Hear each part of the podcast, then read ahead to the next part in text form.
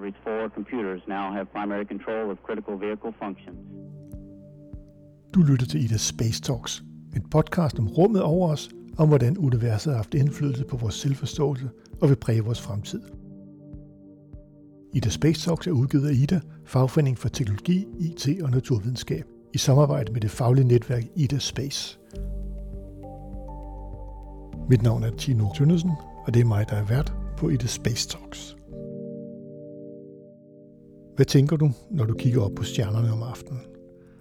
Kigger du efter stjernebilleder? Eller ser du bare nogle tilfældigt placerede lyspunkter? Stjernehimlen og stjernebilleder har gennem alle tider gemt på en dyb symbolik, og det har skabt grobund for myter, historier og fascination. Men hvad er stjernebilleder egentlig? Og hvordan opstår de på himlen?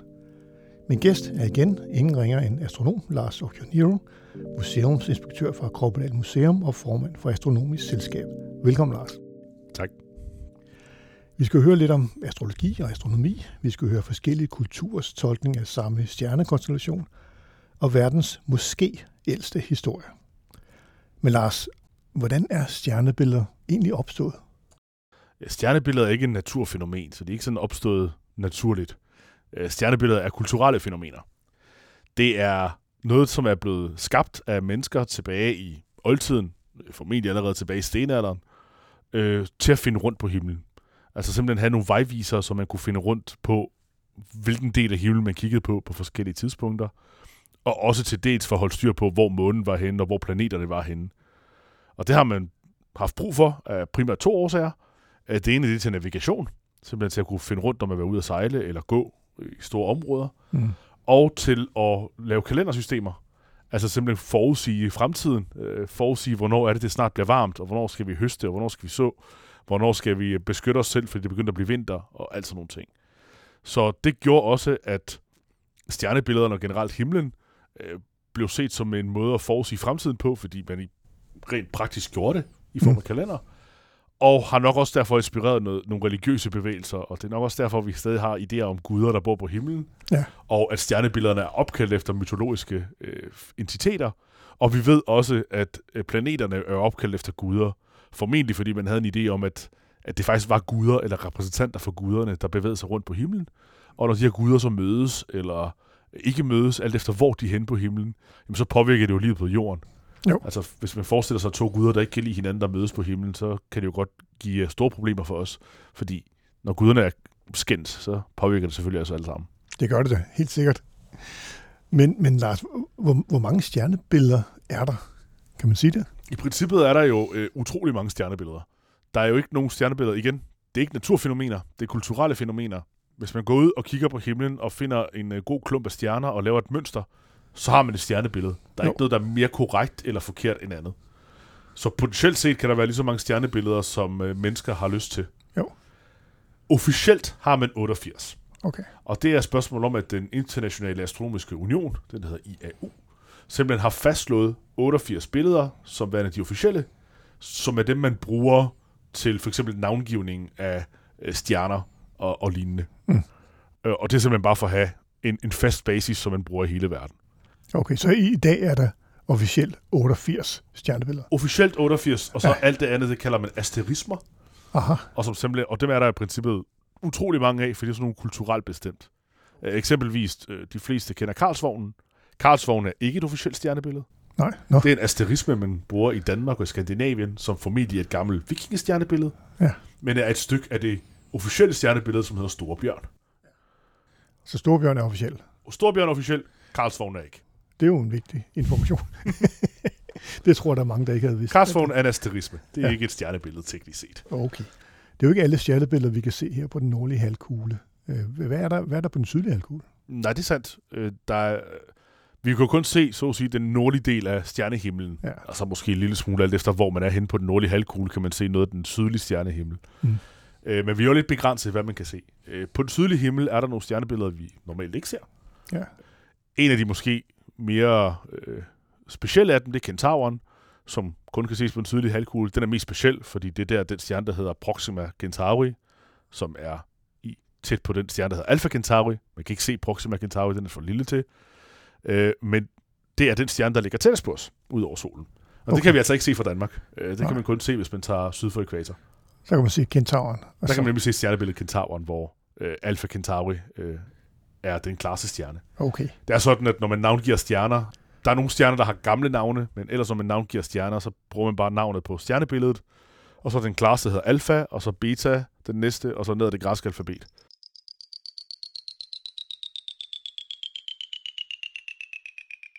Stjernebilleder har jo påvirket menneskets opfattelse af verden og os selv og guderne op gennem tiden. Hvordan er den vestlige opfattelse af stjernebilleder forskellig fra andre kulturers opfattelse af stjernebilleder? Nå, men alle kulturer har haft deres egne stjernebilleder, som passer til deres mytologiske billede. Ja. Og rigtig meget af det, vi kalder vestligt, det er sådan... Fordi virkelig er der forskellige kulturer der, som også har haft hver deres stjernebillede. Men eksempelvis mange af de stjerne, officielle stjernebilleder, vi har i dag, stammer tilbage fra de gamle græske stjernebilleder. Og der kan man da godt se, at for eksempel, igen, vi har Stor Bjørn, som jo øh, i den græske historie er Callisto, som er en kvinde, som øh, Zeus forvandler til en bjørn for at beskytte hende fra Hera. Øh, hvor i den norrøne kultur, øh, i, i vikingerne formentlig har haft øh, Thors vogn, som den her vogn med stridsvogn, trukket af to geder, der flyver på himlen i det samme billede, fordi man simpelthen har set det forskelligt.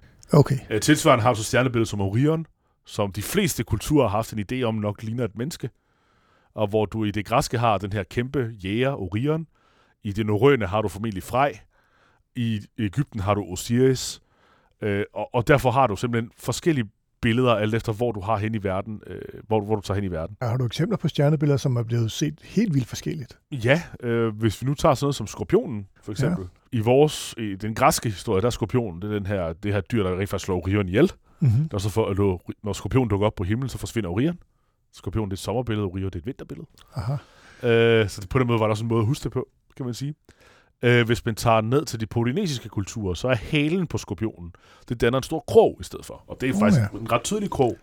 Og i de polynesiske kulturer har du den her skikkelse, som den her halvgud, der hedder Maui, som blandt andet er kendt for at have en magisk krog, som han øh, er ude at fiske med. Og øh, øh, på et tidspunkt så øh, tager han sine brødre med ud at fiske, og den har den her magiske egenskab, at man ikke må kigge på den, mens han fisker, for så går den altså i stykker. Så går linen simpelthen i stykker, når man fisker med den. Det er kun ham, der må kigge på den selvfølgelig. Mm-hmm. Og han ender simpelthen med at fiske land op, og der sådan knækker, så er der simpelthen dukket land omkring den. Det er New Zealand. Og det er derfor, at øh, det lokalbefolkningen på New Zealand hedder Mauier, fordi det er jo øh, Mauis folk. Fordi det er simpelthen ham, der har fisket New Zealand op af vandet med den her krog. Og da den så knækker og går i stykker, fordi brødrene kan kigge på den, så lander den på himlen. Og det er så den, der er i vores kultur halen på skorpionen, og i det polynesiske, altså Mauis krog. Det er jo en fantastisk smuk historie. Han fik simpelthen fat i havbunden. Og han fik simpelthen fat i havbunden og hævde New Zealand op. Og trak New Zealand op. han lavede mange ting.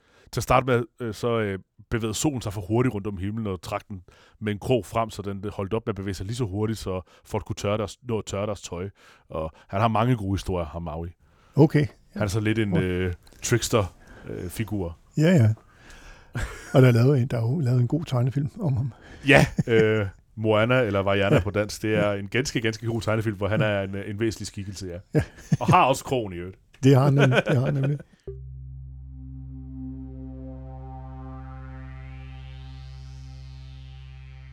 Hvordan har vores forståelse af stjernebilleder ændret sig gennem tiderne, når vi kommer op i moderne tid? Så, så ser vi vel anderledes på dem?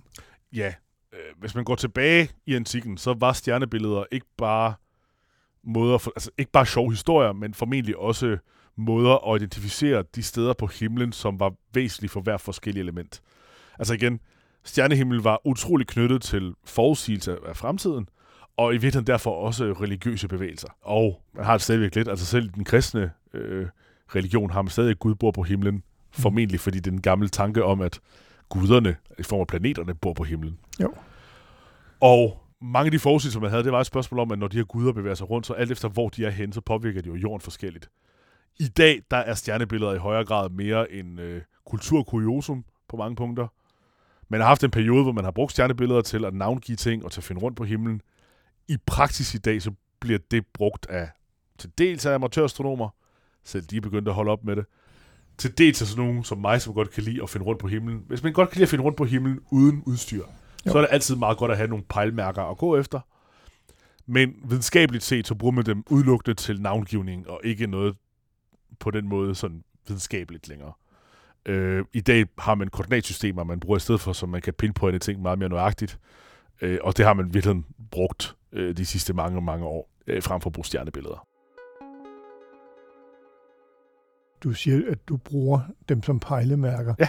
Kan du give os øh, nogle, nogle gode pejlemærker, som vi kan kigge efter? Ja, det eneste, jeg kender, det er jo det er Nordstjernen. Ja, men Nordstjernen, den er også god at kende. Ja. Altså, men måden man finder Nordstjernen på, man kan lave det, der hedder starhopping.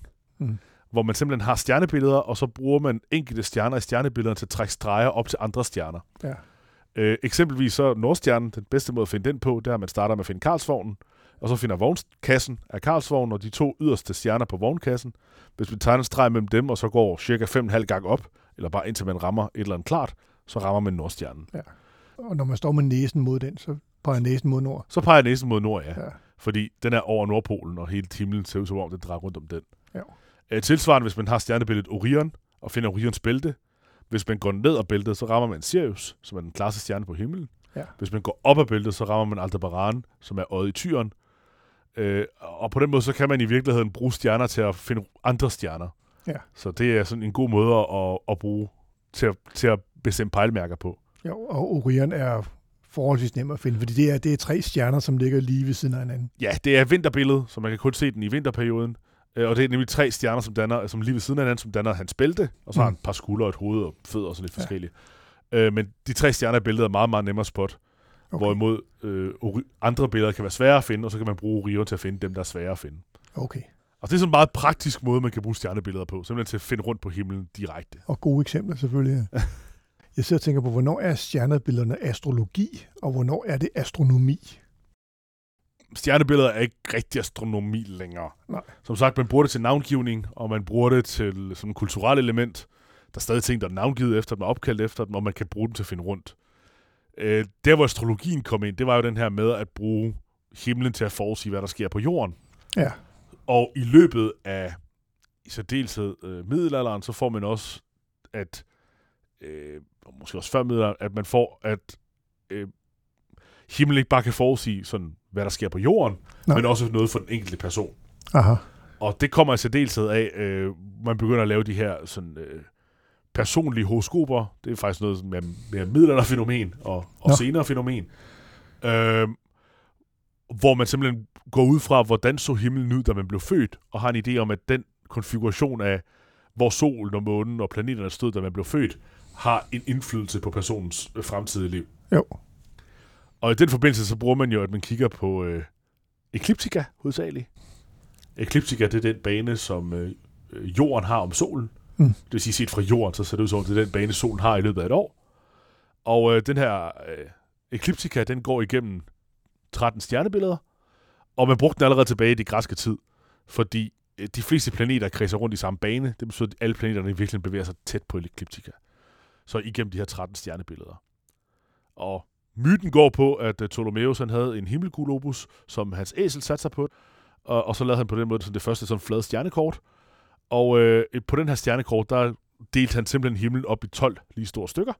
Okay. Og det er fordi, at man brugte 60 systemet og 12 er et godt tal i 60 systemet fordi øh, 12 går op i 60, hvor 13 er et primtal, og derfor irriterende. Og så øh, har man de her 12 lige store stykker, og så navngav han hver af de her segmenter på himlen på ekliptika, efter det stjernebillede, der lå tættest på, eller inde i den. Hvilket stjernebillede forsvandt så? Det gjorde slangebæren. Slangebæren. Ja, eller Ophiuchus, som den hedder på latin også. Øh, slangebæren forsvandt, øh, fordi den lå, der er jo nogen der er andre, der lå tættere på. Okay. Og så har man simpelthen de her 12, som vi kender som dyrekredsen. Ja, okay. Og Æsle satte sig på øh, hans, øh, hans, hans globus. I historien er, at satte sig på globusen og gjorde den flad, og så var han så lidt, ah, det kan man jo bruge som et stjernekort. Ja. Og så har han en cirkel, som man så kunne dele op i 12 stykker. Det var meget nemmere at se på den måde. Det er en lidt anden version end Newton, som griber æblet. Her så kommer æslet og sætter sig på, glo- på Ja, ja. globusen. Der er masser af sådan nogle øh, videnskabelige anekdoter. Og ekliptika, det, altså i virkeligheden så, når man arbejder både med koordinatsystemer og lignende, så kræver det, at man har en grundlinje. Og ekliptika er bare en god grundlinje, når man gerne vil kigge på planeter. Jo. Så det er fornuftigt nok på den måde at, at, at bruge den som, øh, som grundsten og som grundlinje.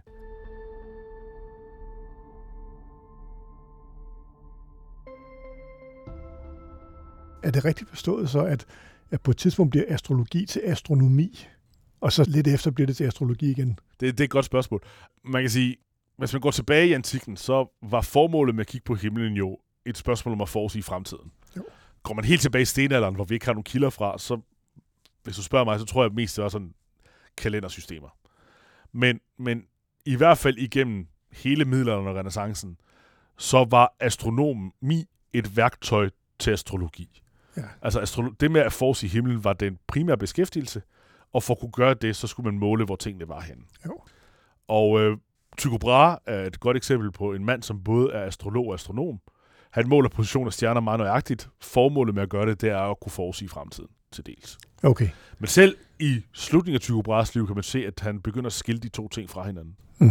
Og i løbet af renaissancen, så begynder man at, at skille de her ting mere og mere ad.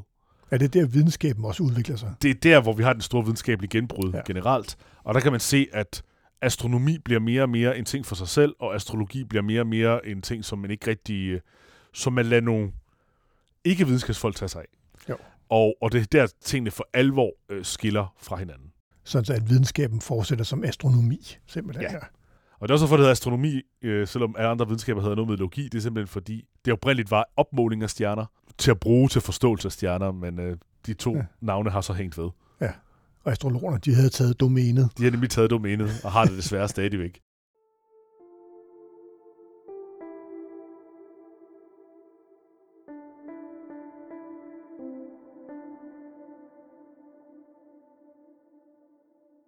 Jeg tænker på, har du andre eksempler på, på nogle store historier, som forskellige kulturer rundt omkring i verden har øh, tolket på stjernebilleder?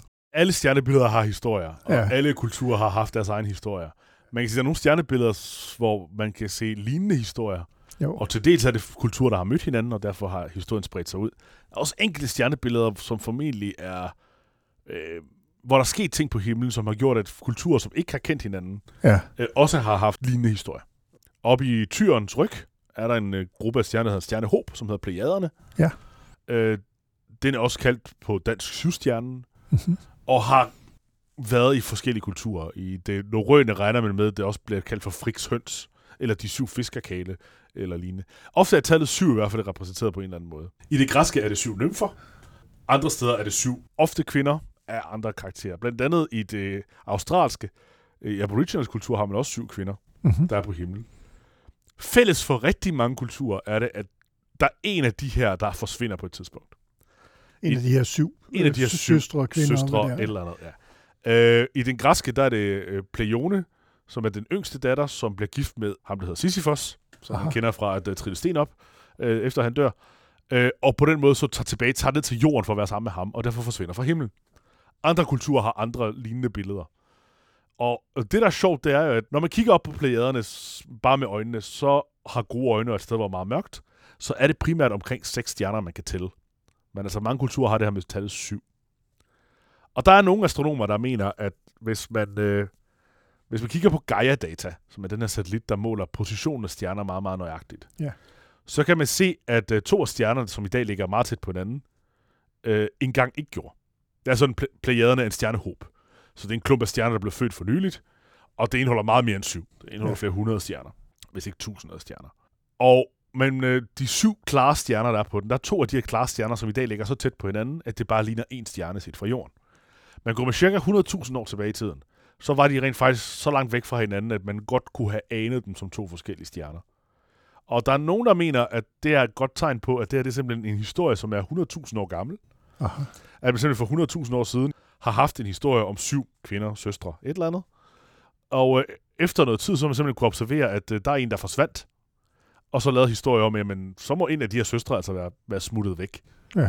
Og det har så hængt ved, og i virkeligheden blevet så til den græske historie, og aboriginal kulturhistorien, og virkelig kulturhistorie fra hele verden. Og på den måde, så kan man sige, at det er virkelig øh, måske øh, den ældste historie, vi kender. Og vi ikke kender detaljerne på den, men vi ved, at der var syv søstre, hvor den ene forsvandt. Og Ja. det er sådan en, vi alle sammen øh, på mange steder i verden har været enige om. Lars, du siger 100.000 år. Prøv lige at forklare det. Jamen, øh, der er en astronom, der hedder Barnaby Nor- Norris, som har kigget på øh, bevægelsen af stjerner ved hjælp af Gaia. Og der kan jeg simpelthen se, at for 100.000 år siden, der var to af de her stjerner, som ligger tæt på hinanden i dag, langt nok væk til, at man kunne se den fra hinanden. Og for 100.000 år siden, der havde vi jo nogle af de første mennesker øh, i Afrika-området, inden de for alvor sådan bredte sig ud. Så det kunne jo godt være, at det simpelthen er en historie, der stammer fra de tidlige mennesker i det afrikanske område, som simpelthen så har taget historien med sig efterhånden, som de bredte sig ud. Og det er også derfor, at vi ser den samme historie både i det græske og i det australske samtidig. Selvom det er to kulturer, som ikke rigtig har haft nogle connections med hinanden før meget senere. Så de, de er simpelthen forbundet med tiden, med historiefortælling op igennem tiden. Så det er simpelthen en oldgammel historie fra de allerførste mennesker, som stadig, øh, ja. som så på den måde er, er blevet spredt rundt og stadig eksisterer i dag. Så simpelthen en historie, der har vandret omkring, omkring tallet 7, Ja. og på et tidspunkt er det blevet til 6. Ja. Og så har man udvidet historien med, at der er en, en søster, eller en eller anden, en del af det, der er forsvundet. Lige præcis. Så det kunne jo godt tyde på, at det her det er sådan en, en, ja, en stenalderhistorie, som uh, simpelthen er, er, vi stadig husker i dag. Jo, Og på den måde potentielt verdens ældste kendte historie. potentielt verdens ældste kendte historie omkring temaet med, at der er en, der forsvinder. Ja, altså, det er en meget, meget lille del af historien. Ikke? Altså, det, det er jo problemet, når man ikke har skriftlige kilder, så kan man jo ikke have deres navne, man kan ikke have detaljerne osv. Men, Nej, nej. men hele den her fortælling, det tyder det i hvert fald på. Jeg sidder og tænker på navngivning af stjernebilleder. Mange af de stjernebilleder, vi kender, er jo baseret, eller er udsprunget af, af Grækenland, af det græske. Hvordan er det på den sydlige halvkugle? Fordi der, Grækenland ligger på den nordlige halvkugle. De officielle stjernebilleder på den nordlige halvkugle er nemlig navngivet efter de gamle græske stjernebilleder. På den sydlige halvkugle har man haft lokale kulturer, der selvfølgelig har haft stjernebilleder, men de officielle billeder dernede, de er navngivet efter opdagelsesrejsen i 1800-tallet, for det meste. Hvilket betyder, at den sydlige halvkugle har nogle stjernebilleder med navne, som overhovedet ikke giver mening sammenlignet med øh, den nordlige halvkugle. Altså på den nordlige har vi de her mytologiske navne, vi har Orion, vi har den store bjørn, vi har Perseus, vi har øh, Cassiopeia osv. På den sydlige halvkugle har vi sådan noget som sextanten, mikroskopet, den pneumatiske maskine osv. Kompasset og lignende. Altså ting, der er navngivet efter vigtige opfindelser i 1800-tallet. Det er fordi, de er navngivet efter europæiske opdagelsesrejsende, der under deres rejser i de sydlige, øh, på den sydlige halvkugle, simpelthen har navngivet tingene efter 1700- og 1800-tals opdagelser øh, og opfindelser. Så de har simpelthen set deres egne billeder i de stjerner, de har kigget på og sagt, men- det kalder vi nu, det kalder vi det her. Lige præcis. Og det, det viser igen det her med virkelig, hvordan også øh, mytologi ændrer sig på en, på en eller anden plan. Jo. Man starter med sådan nogle øh, guddommelige skikkelser, og det, der så bliver vigtigt i 1700-1800-tallet, det er de nye videnskabelige opfindelser, Ja. som i virkeligheden får den her nærmest gudstatus. Det viser også, at man øh, fuldstændig ignorerer de lokale kulturers navne på ting. Altså, hvis man nu tager de polynesiske kulturer, de havde en enorm stor stjernehimmel og utrolig meget viden.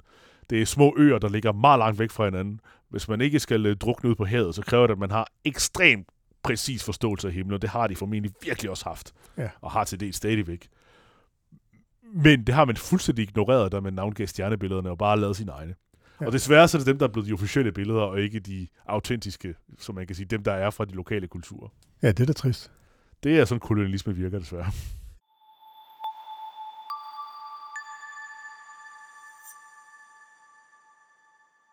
Lars, der er måske nogen, som vil tænke på stjernebilleder som stjernetegn. Og det er jo igen en, den her astrologi, astronomi diskussion, som jeg ved, du har nogle stærke meninger om. Kan du ikke, øh, kan du ikke forklare mig lidt om det? Ptolemeus tilbage i oldtidens Grækenland, han øh, lavede en opdeling af himlen i 12 lige store stykker. Mm. Og det gjorde han for bedre at finde rundt til at lave en basislinje, og hvor han brugte ekliptika som grundlinje. Øh, og 12, fordi 12 er godt tal. Ja. De her 12 stykker af himlen, det er det, man i dag vil kalde stjernetegnene. Øh, det vil den de områder på himlen, som er, ikke- eller de områder af ekliptika, altså den her bane, som solen har øh, om jorden, set fra vores synspunkt, som, øh, som er klippet i de her 12 i store stykker. Og de her 12 stykker, det er for eksempel tyren og skorpionen. Og de er nemlig navngivet efter stjernebilleder, men de er navngivet efter de stjernebilleder, som de så ud i oldtidens Grækenland. Ja. Sagen er, at udover at dreje rundt om sig selv og kredse rundt om solen, så står jordens akse også og præciserer omkring. Hvilket betyder, at øh, i dag, der, hvis man går op ad jordens nord, øh, hvis, man op, hvis man går op ad jordens akse mod nord, så rammer man næsten Nordstjernen. Hvis man går tilbage i antikken, så gjorde den det ikke. Øh, og det passer lige præcis med, at i løbet af sådan de her øh, cirka 3.000 år, så har jorden flyttet sig en 12. del. Mm-hmm. Hvilket betyder, at øh, når man er født, øh, som mig, jeg er født i, i, øh, her i juni, så jeg er født i tvillingernes tegn, så stod solen faktisk i det stjernebillede, som er tyren. Mhm. Så stjernebilleder og stjernetegn hænger ikke sammen længere. Nej. Det gjorde de i Grækenland, men det gør de bare ikke i dag. Nej. Men man bruger stadigvæk tegnene, når man snakker astrologisk, og ikke billederne. Nej. Hvilket så gør det ekstra sjovt, fordi mange i astrologi har man lidt en idé om, altså mange af de træk, man har, det er jo virkelig baseret på det billede, man har lavet. Altså tvillinger, de viser sådan, i, ifølge astrologien så lidt svidt spaltet, ikke? fordi Jo. vi er to forskellige, og tyren er sådan stedige typer og den slags. Det er mig. Men det er tydeligvis ikke stjernebillederne, der påvirker det, kan man så sige. Så skulle det være et område på himlen. Og så kan man så også overveje, hvorfor det det græske ideal er området på himlen, og ikke den kinesiske, eller Ja. den japanske, eller den koreanske, eller de har andre billeder, øh, som lige så godt kunne have været, og som ville have gjort, at billederne ville have været anderledes, og derfor vores personlighedstræk skulle have været anderledes. Hvor meget har, har den her opfattelse formet menneskenes opfattelse af sig selv? At det, at man er født i et bestemt tegn? Jamen, det tyder på, at der bliver mere og mere af det. Mm. Tyder på, at mennesker godt kan lide at putte sig selv og andre i nogle kasser, og, Ja. og have en idé om det. Altså, man kan se det på mange forskellige måder. Hvis man går til uh, Harry Potter, så er det i hvert fald et Hogwarts-hus, man er i, ikke? Jo, jo. Og nærmest former ens identitet nogle gange efter det. I det her tilfælde der er det så rigtig slemt, fordi det er jo noget, som det ikke rigtig kan påvirke. Det er bare, hvornår du er født. Ja. Og skulle påvirke, hvordan det er. Der er nærmest folk, der går meget op i det, som sådan personlighedstest-agtigt, som virkelig også lige så astrologisk som meget andet. Og dybest set er det baseret, er, er det baseret på noget forkert. Altså baseret på noget forkert, fordi det ikke passer. Ja. Det er sådan det første ja. generelle element. Men selv i, i dens egne øh, logik, så er det baseret på nogle stjerners konfiguration, som for nogle bestemte har lignet et eller andet billede, og som var på den del af himlen for 3.000 år siden. Så der, det er meget convoluted i virkeligheden. Og øh, igen, hvorfor er det, at grækerne altid har ret? Det er nok igen en kolonialistisk mentalitet om, at øh, det er jo den vestlige kulturs vugge, og derfor er det selvfølgelig det rigtige i verden. Ikke? Selvfølgelig. Men, øh, jeg har oplevet, når man siger til folk, der går meget op i astrologi, så bliver de sure. Nå, så, så det, det sletter jeg fra podcasten. Hvordan, øh, hvor vi her i, øh, i, i vores del af verden har baseret det, som du siger, på de græske guder, hvordan har man så gjort i andre kulturer, som for eksempel Kina, som jo ikke har haft nogen kontakt til Grækenland dengang? Øh, det kinesiske stjernehimmel er faktisk en af dem, som er bedst bevaret kulturelt. Altså man kan sige, den græske himmel og, og ved den, den kolonistiske har gjort, at rigtig mange kulturers stjernebilleder er glemt og Mm. forsvundet. Jo. Andet end i, i enkelte kulturelle elementer, men meget af det er i hvert fald reduceret ned.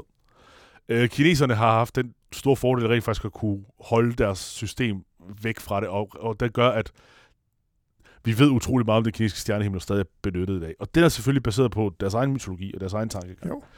Øh, og afspejler også de myter, som øh, passer i den kinesiske øh, mytologi. Der er øh, et godt eksempel. Øh, vi har øh, om sommeren, kan man se øh, noget, også en asterisme, som vi kalder sommertrikanten. Øh, den er dannet af tre meget klare stjerner på himlen, som man kan se i løbet af sommeren, så gerne sensommeren, som øh, hedder Deneb, øh, Vega og Altair. Mm-hmm. Det var araberne, der godt kunne lide at navngive stjerner. Øh, Deneb, det ligger, det er halen i stjernebilledet Svanen. Det betyder sv- hale på arabisk. Øh, Vega, det ligger i lyren, som i nogle billeder også var en fugl. Og Altair, det er ørnens øje. Og specielt Altair og Vega, de ligger lige på hver sin side af Mælkevejen. Så mellem den her øh, sommertrikant, så kan man simpelthen se, at Mælkevejen den går igennem, hvis man er et sted, hvor der er mørkt nok. I den kinesiske historie, så er Mælkevejen, det er i virkeligheden en fortsættelse af den store flod, og bliver den store himmelflod, øh, som, som bevæger sig på himlen. Og der er en historie om, at øh, den store himmelfader datter bliver forelsket i en hyrde. En helt almindelig hyrde nede på jorden. Og finder sammen med ham, og himmelfaderen bliver simpelthen så vred, at han hiver fat i hende og sætter hende på den anden side af den store himmelflod, så de ikke kan mødes. Og i nogle historier, der har den her hyrde, han har to køer. Andre steder, så har de fået to børn sammen. Der er i hvert fald en hyrde med to køer eller børn. Og de kan simpelthen ikke se hinanden længere, fordi at de er på hver sin side af den store himmelflod. Og det kan man se ved, at øh, hun er Vega, og han er Altair, som har to ret klare stjerner lige ved siden af sig. Og på den måde er adskilt af, af, af floden og, og væk fra hinanden. Men en gang om året, øh, til hvad der svarer til Valentinsdag, øh, i det kinesiske kultur og koreanske og japanske, de har den samme myte, så flyver alle svalerne op på himlen og danner en bro over Mælkevejen, så de to lige kan mødes og sige hej til hinanden, og hun kan lige se sine børn potentielt, Ja. indtil at de bliver nødt til at skille sig igen og være væk fra hinanden et, et år gangen igen. Og det bliver simpelthen stadig fejret i, i både i Kina og Korea og Japan og andre øh, østasiatiske lande som en, en art valentinsdag, Hvor okay. man Okay. har den her sådan kærligheds... Øh, dag, hvor de her svaler skal flyve op på himlen, så de to kan mødes. Det var da en smuk historie. Ja, det, og så sådan en dag, hvor, hvor børn øh, kaster sten efter svaler, fordi de ikke opfører sig ordentligt, fordi de ikke passer deres job. Det er så lidt mindre sjovt. men, men det er en fin historie, og det viser i hvert fald, det er sådan den kinesiske, en kinesisk myte, som vi slet ikke har i det, i det europæiske, hvor de tre fugle mere symboliserer de tre fugle, som øh, Herkules øh, kæmper imod, som er stjernebilledet lige ved siden af.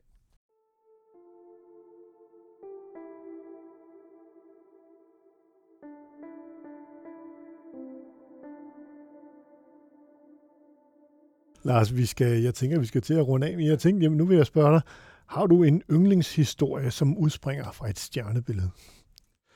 der, hvor jeg synes, det virkelig stjernebillede historie kan noget, det er, når man kan bruge dem til at virkelig finde rundt på himlen. Jo.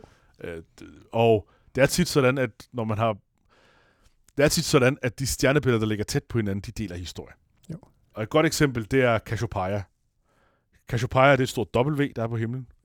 Utrolig nem at finde, og kan ses hele året rundt. Det er en af dem, der hedder cirkumpolar stjernebilleder.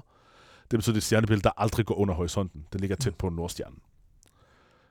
Cassiopeia er ifølge historien øh, dronning, muligvis i Etiopien. Formentlig er det en, en historie, der er fra før grækerne. Øh, også fordi den minder ikke om græsk historie på mange måder. Nå, men hun er dronning, og hun er gift med kongen, han hedder Cepheus. Cepheus er stjernebilledet lige over Cassiopeia. Og sammen har de en datter, som hedder prinsesse Andromeda, som så spænder sig under Cassiopeia. På billederne, der kan man se, at Andromeda hun er linket fast ofte.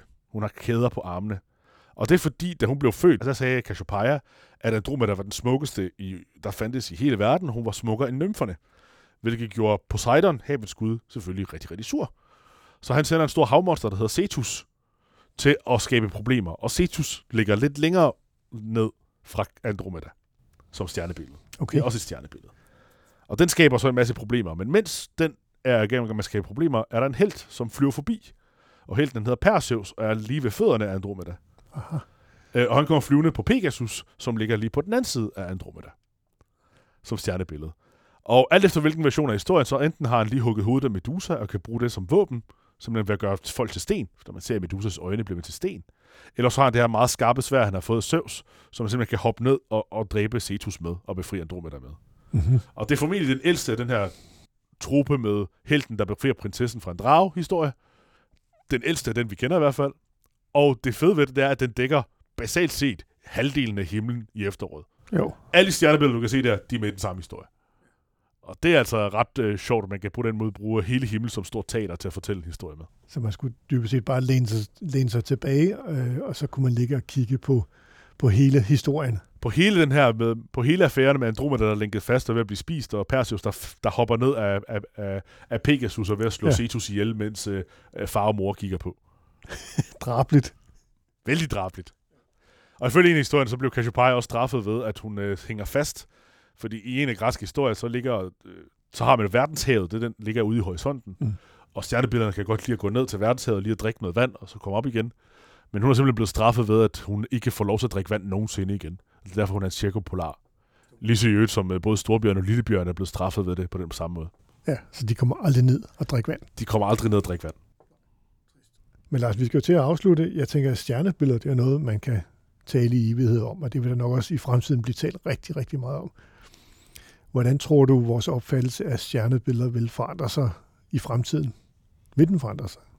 Altså, jeg håber selvfølgelig på, at man går væk fra at, at tænke, at det rent faktisk er noget, der påvirker ens liv. Det har faktisk noget, der har reelle konsekvenser for folk. Altså både de folk, der bliver sat i bås i beskedte retninger, men det bliver også brugt øh, i nogle kulturer sådan politisk, eller, Ja. ja. eller til at undgå, øh, øh, at folk bliver gift og lignende ting. Øh, jeg tror, at stjernebilleder har en utrolig vigtig kulturel plads i vores historie. Øh, det er jo det, man har brugt til at fortælle historier med, og i virkeligheden måske den store tekstbog, der fortæller os de aller tidligste myter og historier. Ja.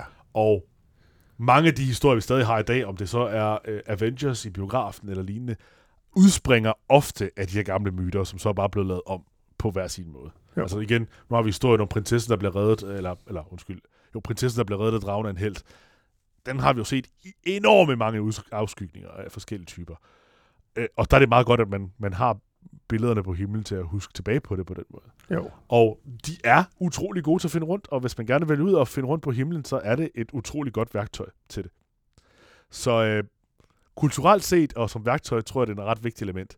Det, jeg frygter mest, det er, at til dels lysforurening gør, at man kan se stjernerne sværere og sværere og sværere, og det vil sige, at der er rigtig mange stjernebilleder, der drukner og forsvinder og bliver svære at se. Og til dels også, at øh, store satellitsystemer og lignende kan simpelthen påvirke himlen så høj grad, at det igen også gør det svært rent faktisk at finde rundt på den, og finde ud af, hvad for nogle billeder, der er de rigtige.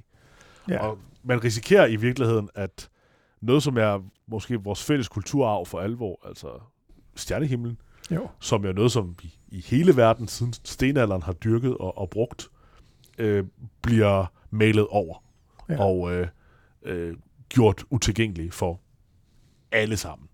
Det er, simpelthen, ja, det er simpelthen noget af vores historie, som forsvinder. Det er det nemlig, og ellers så synes jeg ikke, det er rimeligt, at øh, enkelte person, lande eller der personer kan på den måde påvirke kulturarven for, sådan på global basis. Nej.